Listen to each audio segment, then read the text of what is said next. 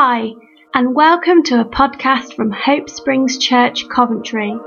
For more, please find us on Facebook at Hope Springs Church or on Twitter, we're at Hope Springs Cov. Thank you and enjoy. Yeah, Jesus, as we do start this new, I suppose, academic year, but this season of transition, I just pray that you would help us all um, to just have a greater sense of your presence with us. Thank you that you walk with us through every stage and season of life. And I just pray that we wouldn't get distracted by the other things that can sometimes be legitimate worries and concerns, but instead we'd cast our care and our worry onto you and we draw our mind and attention to the one who walks with us, who holds our hand, who leads us by the right hand, who guides us through every season and stage of life. So just pray that there'd be that sense of knowing, that peaceful sense of knowing that you are with us. Yeah. In Jesus' name. Amen. So, I don't actually know how long this is going to be. It could be 10 minutes, it could be longer. We'll soon find out, won't we? Um, but I want to look at looking back. I want to start the year by looking back. And I know, um, I'm sure Beth and um, Lydia and anyone else that's been in education will know at the start of most academic years, you sit in the hall, teach training day, and you do this looking back, looking forward kind of thing where they look back at the results from last year, look back at the things you did last year. And as a head of sixth form for a long, long time, um, I used to used to love that day because the results would be brilliant and I would look wonderful at my job, or I used to hate that day because the results would have tanked and I'd look awful at my job, as if how good I am is defined, defined on one day. Um, but you'd have this moment where you'd reflect on the year gone and have lessons learned and move on and stuff. And it's not a bad thing. It's not a, a terrible practice. It's a healthy thing to do. Um, equally, when we talk about looking back, sometimes we have maybe this in a similar way, but this kind of reflective thing. It's like okay, let's have a look back at the year and let's learn from the things that have gone well, the things that haven't gone well, and what can we just as a family or as a home or whatever just just kind of as a church learn from as we go into the new season. Again, not a, not a bad practice to have. Or sometimes it can be that we look back on a year, and this sometimes happens around the change of the kind of calendar year, the new year thing. We look back at the year before, and we remember all the good times that we've had that year. We, we, we celebrate things and we enjoy fondly mem- remembering what's gone on and what's happened and stuff like that. And again, a healthy thing to do, not a bad thing to do. I'm not going to talk about any of those today. I'm not going to look at anything to do with um, celebrating or learning or just reflecting on. Um, I want to use the idea of looking back in a very different kind of way. Um, I want to look at it as like looking back at a plan and a, and a design, looking back at the way something was intended to be, and then go, okay, is that thing actually what is present now? Which obviously combines all those things we just talked about, but in a different kind of way. That sometimes when we move forward, we can forget what we moved and what we started with in the first place. Mm-hmm. And therefore, taking a moment to look back and go, is what we are doing right now, how we are operating right now, is that reflective? Is that in line with what the original plan and intention was? Mm-hmm. And we can apply that on lots of different levels. We can apply that on our individual kind of sense of our own life and purpose. Am I still walking in accordance with what I believe I've been called to do, that God's given me to do? Am I still doing that? Or have I somewhere along the line just kind of drifted slightly over here? And there's nothing dangerous about that necessarily as long as we bring ourselves back on again. Or it could be as a family. Have we, in the busyness of family life, lost actually what the things that are most important and most valuable to us? How we kind of just let everything else clutter in and come in and consume our time and energy and focus. As a church, have we stayed true to the call and the purpose and the, the vision that God gave us? Are we continuing to do that and act in accordance with that? That's all to do with looking back, that we look back to reflect and take a moment of that. Now, there's been a lot of um, pictures, words, dreams, ideas around this idea of renovating houses. And therefore, we'd be foolish to ignore that because it's come in from more than one place and therefore don't know quite what that looks like and what that means, but it means something. And one thing I just had to reflect on this and thinking through it that in all those things, whether it's renovating a house, whether it's building a house, whether it's remodeling a house, whether it's kind of um, doing any of that kind of work on a house or a property or a building, all of that, everything that we do on any level requires some kind of plan. Mm. And therefore, to maintain the kind of idea about the, what the house is going to be, we look back on the plan. We kind of say, okay, this is the idea we want for this bedroom or for this this downstairs or for this whole new house. This is what we want it to look like. We've got these architecture plans. We've got these these guides. We've got this thing, and as we then begin to build, if we completely forget about the plan, what will end up happening is that our building will start to kind of take a shape that's not in line with the plan. So we have to look back at the plan. And I think there might be something in the words and the dreams and the visions that are coming through about as we are in this process of renovating, are we looking back at the plan? What was the plan? Uh, for a church again, families, and individuals.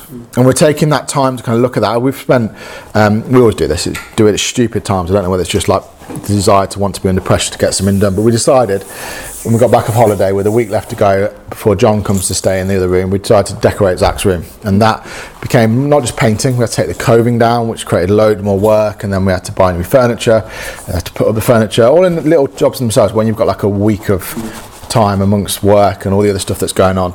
I don't know why we decided to do it at that point in time. But Zach's room has not been decorated or had furniture, new furniture in it since he was probably about four. Um, and it, so it needed it needed re, repainting, it needed redoing and stuff like that. And it's interesting when I was thinking it through that um, when we did that when he was about four, he had minimal input into what that room looked like. Mm. Um, I think he might have picked the colour, maybe. I can't remember that for definite. He definitely didn't have any involvement in the furniture. He definitely didn't have any involvement in the layout of the room or anything like that. It was just kind of like this is what it was. Um, whereas this time, he has decided on everything. Decided on the colour. He picked the furniture. He's decided where he wants it to go. He's decided on the kind of the kind of accenting items in the room because he's taken more initiative with what his room is going to be mm. like, and therefore it's his idea, his plan, his dream, his view. And therefore, as we were doing the room, we kept having conversations with Zach about is this what you want this to look like? Is this what you want this to be like? All that kind of stuff. And we had these different views from him to check in and say, what is it that you want it to look like, Zach? Is, it, is this what you were thinking in your plan? And therefore, even in that situation, we were looking back at the plan. We were going back to him to say, okay, as we do this thing, what is it you want it to look like, Zach? What is it you want it to be like? And again, there's that idea of looking back and it's exactly the same thing. And I, this is all preamble because I want to get into a, it's probably a singular thought for us as we embark on this new season. That it's exactly the same thing with God. That God has a plan, a purpose for us as individuals, families, church, and a city, and beyond that. And it's so easy sometimes in the name of good things, good ideas. Oh, it'd be good to do this in that bedroom, or it'd be good to do this in that house, or it'd be good to do that as a family, or it'd be good to do this. And they're not bad things, but sometimes in the mix of all of that, we end up deviating from the plan. But God has a plan, has a plan for us as a church, has a plan for us as families in the church, has a plan for us individuals in those families. He has a plan for us, and therefore it's looking back, taking this moment to look back and say, What was that, God? Just taking time to reflect on it, say, What was it? And amongst everything else that's gone on, what was it that you called us to? What was the plan? Because God said to Moses, perhaps one of the a very famous verse in Exodus, um, I think it was 25. He said, "See to it that you make everything according to the plan shown you on the mountain." That this is Moses had this encounter with God on the mountain. He has um, God's spoken to him. God God's revealed things to him about the tabernacle, about about the kind of altar, about all these different parts, about the clothing the priests need to wear, about the kind of way that things need to be positioned and laid out. And it's this incredibly detailed plan. And God's revealed all this stuff to him about what he wants Moses to establish on earth. And it's this beautiful kind of kind of very kind of high level information detail that Moses has been in, kind of shown by God. And he's got all this stuff, And we see this in kind of from Genesis 25 to Exodus 25 through to about 30, Exodus 31. And I then think Moses faces one of the biggest challenges in leadership, whether that's leadership of a church, whether that's leadership of a city, whether that's leadership of a workplace or a family or what it may be. And just by leadership, I mean just leading according to the plan, leading according to what you've seen. I think we see in this moment Moses have one of the most significant challenges that we ever face in that kind of situation. That is the, that he's had this incredible mountaintop experience where God has clearly revealed to him the plan. And he comes down from the mountain and he walks into Exodus 32. And I'd like us just to turn to Exodus 32 to see what he walks into. Because this, to me, is the challenge. This, to me, is when we're looking back at the plan, when, we, when we're capturing again, reminding ourselves again, what is it you called us to? As a Barnabas community, what does that actually look like? As a family, as the Elton family, what does it mean for us to be us? As individuals, what does it mean for me to be Steve, to do and fulfill what God has called me to do? Had those mountaintop experiences, then there's things I could say for us as a church, for us as a family, for us as me as an individual about this is what I know God's called me to. I've seen this in that mountaintop experience, in those moments in my life. But I think this is the challenge that we have those moments, but then we come back down the everyday. And this is what Moses encounters in Exodus 32. When the people saw that Moses was so long in coming down from the mountain, this is verse 1, they gathered around Aaron and said, Come make us gods who will go before us. As for this fellow Moses who brought us out of Egypt, we don't know what's happened to him. I mean, Moses has been there for 40 days. It's not like he's been disappeared for years. Verse 2 Aaron answered them, Take off the gold earrings that, that your wives, your sons, and your daughters are wearing, and bring them to me. So all the people took off the earrings and brought them to Aaron. He took what they handed him and made it into a gold cast in the shape of a calf, fashioning it with a tool. Then they said, These are your that's right, then they said, These are your gods, Israel who brought you out of Egypt. When Aaron saw this, he built an altar in front of the calf and announced, Tomorrow that there will be a festival to the Lord. To, to this golden calf is what he means. So the next day the people rose early and sacrificed burnt offerings and presented fellowship offerings. Afterwards they, they sat down and to eat and drank and go and got up to indulge in revelry. Then the Lord said to Moses, who's still on the mountain, Go down because your people whom you brought out of Egypt have be- become corrupt. They have been quick to turn away from what I commanded them and have made themselves an idol cast in the shape of a calf. They have bowed down to it and sacrificed to it and have said, These are your gods, Israel, who brought you out of Egypt. We're going to jump ahead in a minute, but just to pause there. So Moses is gone, having this mountaintop experience about the plan that God's got. And he's about to walk into a group of people who have become impatient.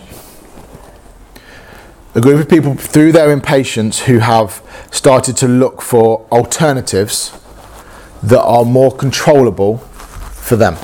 A calf that they have made with their resources. There are people then who, because of that, have brought leaders and influencers who will do the things that they want them to do that line up with their impatience, that line up with that we need an answer now, we need something that Moses guy disappeared, we need something now. That they then begin to construct a different image of God that is controllable for them. That we're in this kind of situation that they're doing what is right in their own eyes, uh, and Moses somehow has got to come down to this moment and build according to the plan he saw on the mountain. That we might not have people building golden calves around us when we kind of try and walk out what God's got for us, but we do potentially have the impatience of, well, this is what God said, why is that not happening yet? We do sometimes have the temptation to go, well, we could just make this happen by doing this. We could just make our own golden calf, or we could make this thing work for us. Or we have the temptation to go, well, actually, I would prefer it to be like this, because that's just better for me. Or we have the temptation to go, actually, let me get people in and around who are going to vouch for and, co- and corroborate with my way of wanting things to be.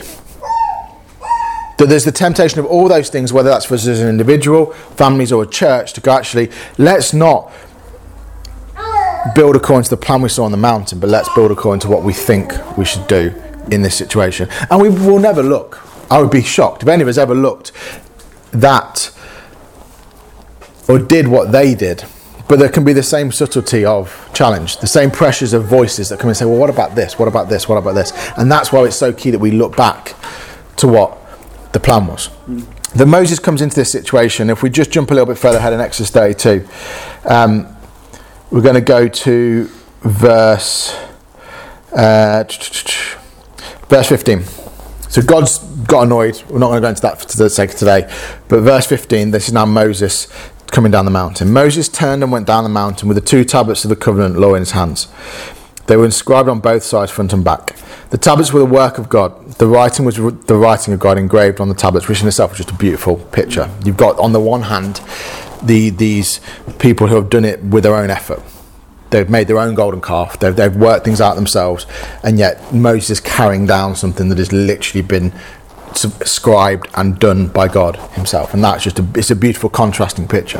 That that that that's what we want to carry, isn't it? We want to carry. Actually, this is the work of God. You see, not the work of my own ability. Mm. That in my own life, my family's in this church, God did that, not my own golden calf, because I got impatient. Verse 17 When Joshua heard the noise of the people shouting, he said to Moses, Don't there was a sound of war in the camp. Moses replied, It is not the sound of victory, it is not the sound of defeat, it is the sound of singing that I hear. When Moses approached the camp and saw the calf and the dancing, he, his anger burned, and he threw the tablets out, out, out of his hands, breaking them into pieces on the foot of the mountain.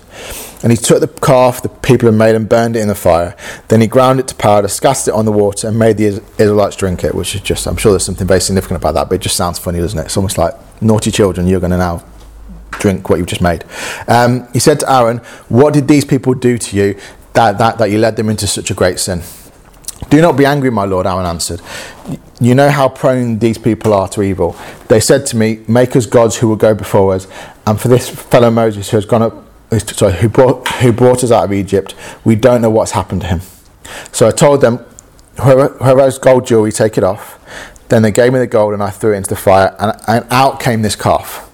Just to pause for a moment there, that the, the actual description of the event that we had was true in what Aaron's just described to Moses, except for how the calf got made, which is a significant part. Aaron was true in the fact that he said that people said this, I did this, I took the golden jewelry, we melted it down in the fire, and then he then he said here, and then out popped this calf. Yeah. Almost as if the calf coming out of the fire is divinely mm. orchestrated almost as if actually maybe God planned for this calf to come out. Whereas actually in the real facts of the situation, we see that, that Aaron fashioned it and made it himself. And that's the challenge, isn't it, sometimes, that when we tell the story to try and justify where we are, that we try and add a divine flavour to what we've done ourselves. Aaron's trying to justify his own leadership by saying, well, actually, yeah, I probably messed up with this bit, but actually, this thing popped yeah. as if by magic, as if by miracle. It must be God that's orchestrated this thing because he just jumped out of the fire. Whereas actually, what happened is he made it himself. And I think the challenge we face sometimes is the temptation to make it ourselves rather than have that kind of situation go, okay, God, what was the plan? What was the plan you had? What was the picture you had? What was the goal, the calling for me, for our family, for this church community? What does it look like? And let's stay true to that. Let, let's build according to that, that we might be a people who are inscribed and made by God Himself. So, in this situation where Moses has had this mountaintop experience, got a plan from God. He's come down the mountain and encountered the complete opposite. If we were to jump then to chapter, we're not going to go there now, but you can because there's a lot to read. But um, if you were to jump to chapter 35, so we're in chapter 32 at the minute. If you were to jump to chapter 35, what you would see is Moses building according to the plan and the pattern he saw on the mountain. So he's got this thing in kind of chapter 25 to 31. He's got this picture from God. We then get to chapter 35, and he's actually building it. And 35 to 40 in Exodus is him doing what God told him to do. In between that, you've got chapter 32, which is where he's encountered the people doing the complete opposite of that. Hmm. We then have chapter 33 and 34. Now, 33 and 34 are the key for Moses and they're the key for us. Because in chapter 33 and chapter 34, what we see is how Moses ensured that he wasn't influenced himself by what Aaron and the people had done, but that he stayed true to the picture that he saw on the mountain, to the plan that he saw on the mountain. That he could actually not just um, not just build something, but build according to the, the plan he saw on the mountain. And that's the key. It's almost like it's literally this thing has come down the mountain. He's encountered all this mess, and he's almost then as he, he's building this thing that represents what he saw over here. And that is the goal of anything, isn't it? That God, can I build, can I lead my family, my own life, church, business, whatever it is, can I lead that in a way, despite all the noise that's going on around me, can I lead it according to the plan I saw on the mountain? Can I actually do what Moses did and come down into the, the noise and the chaos and all the kind of stuff that's going on, but yet still somehow navigate through that and be able to build what you called me to build in my family, in my house, in my workplace, in my church, whatever it may be, in the city? Can I do that? And that for me is a phenomenal thing that Moses managed to do. He gets criticism sometimes, but actually he's managed to build something according to what he saw in God. The other side of that, despite all the noise, all, all the chaos that's going on. Therefore, the question is always how. And it's not three steps to how we stay true to what we saw on the mountain. It's it, it, it it's kind of started in chapter 20, so verse 25 of chapter 32, and it's continued into 33 and 34. And it says this in verse 25 of chapter 32 we're reading. It's the next verse we're about to come into. Moses saw that the people, listen to this description, were running wild and that Aaron had let them get out of control and so became a laughing stock to their enemies. That this isn't about leadership controlling. The description there is because they, they, there's a verse that talks about when there's lack of vision that people throw off restraint. That's what he's talking about, that the people aren't walking in line with what God's called them to do. The other really powerful thing for me is that they become a laughing stock to their enemies. That when we compromise to try and build something that we think is right in our own eyes or whatever it may be, when we do that, what happens is we end up bec- losing any sense of authority, any sense of um, power with the enemies that we might face. Now, enemies aren't people in our context. We're not talking about kind of Bill down the road who we don't like. Enemies talking about other things that we face, whether it's poverty, whether it's injustice, whether it's fear, whether it's anxiety, whatever it may be. When we then come to face those things, there's an element of a, the almost a, when we stay true to what we've seen on the mountain, it give, gives us that sense of authority and that sense of actually we, we're going to move through this challenge here. We're going to move through the giants in the promised land, um, whatever it may be. That's just a little side note. Now here we go, verse 26. So Moses stood at the entrance to the camp and said, Whoever is for the Lord, come to me. And all the Levites rallied to him. Whoever is for the Lord, come to me.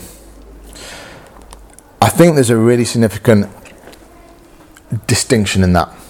It is not whoever God is for, come to me. Because that could be all of the children of Israel. It's not whoever fancies trying something out. It's whoever is for God. Whoever is willing to put God above everything else. Not whoever is loved by God, whoever is pleasing to God, or whatever any of those things are true, but who, who is willing to put God above everything else. In the middle of this chaos, this out of control people who are doing whatever they want to do in their own eyes, who is willing to step above and away from all that and put God as number one. And that for me is the turning point in this whole narrative. And that for me is the, the, the, point where Moses is able to then build according to what he saw on the mountain. Because he said, I'm going to ignore all the noise. I just want those, people who are for God. I want those, those people who are willing to make sacrifices, to, to, to, to stay true to what they've seen, to kind of put God before everything else. Because I know when we do that, we'll stay true to what we saw on the mountain. And we'll be able to build in reality what we've seen on the mountain. That am I willing to put God before everything else? Has my sense of um, reverence and honor for God? Is it, is it high enough? That actually I go, no matter what I see, no matter what the voices are coming in, no matter the temptation to build a golden calf, no matter the temptation to just do things that are right in my own eyes, no matter my impatience, am I willing to say, God, knows you before everything else? No matter how stupid it looks me, makes me look, no matter what it is. In my decision making process, am I making decisions to go, God, I'm going to pause for a minute because I want to know whether this is honouring you? Am I reverent, reverentially fearing you? Am I respecting you and deferring to you in my decision making process? Now, I'm not talking about like getting to a junction going, should I go left or right, God? I don't mean that, okay? He's given us a brain to know how to get home, okay? What I mean is, in those, we know those moments, don't we? When we're faced with something and going, God, am I just doing this because it's the easy option? Am I actually just building my own golden calf right now? Have I got a bit impatient and therefore I'll make it happen? Or am I going to go, God, I'm just going to pause right now? And am I doing this because it honours you? Am I building in the way that honours you? Have I stayed true to the plan that you showed me? Have I stayed true to that? Have I taken a moment just to pause and think what that was? And that for me is the key moment in, the, in this whole passage. And then it jumps again, and we, we're not going to read it all because there's quite a lot to read through. But as he draws those who submit themselves to God, who refuse to bow the knee to anything else but bow the knee to God only, that they they go and do some crazy stuff in the rest of Exodus 32, which we're not going to look at, but because the, but the point is that they honour God before everything else. And then we see Moses do the same thing because in Exodus 33 is that famous passage where he goes into the tabernacle of meeting and encounters God, and everyone comes and watches him meet God. And then he goes onto the mountain again, and he kind of talks about, I want your goodness to pass before me, God. And God shows him his glory and all that kind of stuff. We have this moment. So, what's Moses doing? He's not just saying, Look, I, I am for God, but he's saying, Actually, I'm going to give time to being with God. I'm going to give time demonstrating that, that I'm going to take a moment in my impatience to probably deal with this situation. I'm going to take a moment and go, God, I'm for you. Now I'm going to come and be with you. And in that space of being with you, it's going to again give me that moment to just reflect on what was the plan you showed me on the mountain. I need to make sure I build according to that plan because I want it to honor you, God. I don't always understand why we've got to have it built in this certain way. I don't always understand why we've got to do these things like this, but that's what you show me to do, so that's what we'll do. And I think that that that's a challenge, isn't it? It's like the people of Israel, why do we have to wait for Moses? We can just make our own God. Mm. Why do we have to do it that way, God? Why can't we just do it the way we want to do it? Mm. But actually, it's a heart that goes, God, I want to honour you before everything else. And therefore, even if I don't understand sometimes why I've got to build it this way, I'll build it that way. Because I want to honour you. Yeah. But everything else, I want to honour you. Mm. And he does. That chapter 35, we go through 33 and 34. He has his encounters with God. In 30, chapter 35, we come into this moment where he he starts to build. And he starts to build with those who are skillful, who are, who are able, who probably put God first. And they build what God showed them to build. And I think that, for me, is the message for us in this moment. It's that it's looking back at what the plan was for us as individuals, for us as families, for us as a church community, as a Barnabas community. And go, okay, God, we want to put you first and foremost. So, what does it mean to do and build according to those plans? And that takes time and commitment to be with Him.